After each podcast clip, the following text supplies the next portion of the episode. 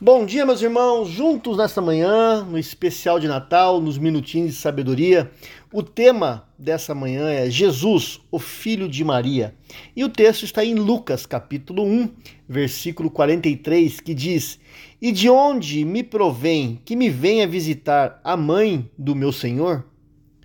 Meus irmãos, o anjo Gabriel foi enviado a Nazaré, na plenitude dos tempos, para anunciar a Maria que ela seria mãe do Salvador. Maria inquiriu do anjo como, como isso se daria, porque ela era virgem.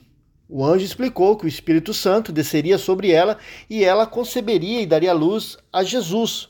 E ainda informou-a que Isabel, sua parente, mesmo sendo idosa e estéril, tinha concebido também e garantiu-lhe que Deus, que para Deus não há impossíveis. Maria então ela deixa Nazaré e viaja para a Judéia a fim de visitar Isabel. E ao vê-la, João Batista, que estava no ventre da sua mãe, estremece de alegria e Isabel declara ser Maria a mãe do seu Salvador.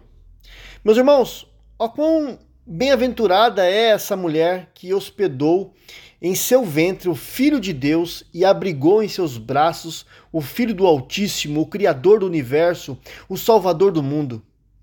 Maria foi, é, queridos irmãos, escolhida para ser mãe do Salvador, não por sua riqueza, nem por sua alta posição social.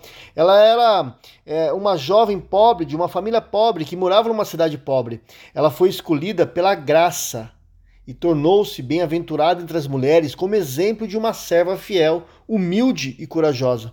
Maria dispôs-se a correr todos os riscos para fazer a vontade de Deus e erguer-se na história como exemplo digno de ser imitado por aqueles que amam a Deus e desejam servi-lo.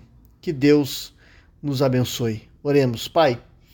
Obrigado, Deus, porque o Senhor não olha, Deus, para as nossas as nossas posições sociais, o nosso jeito, o Senhor olha para o nosso coração.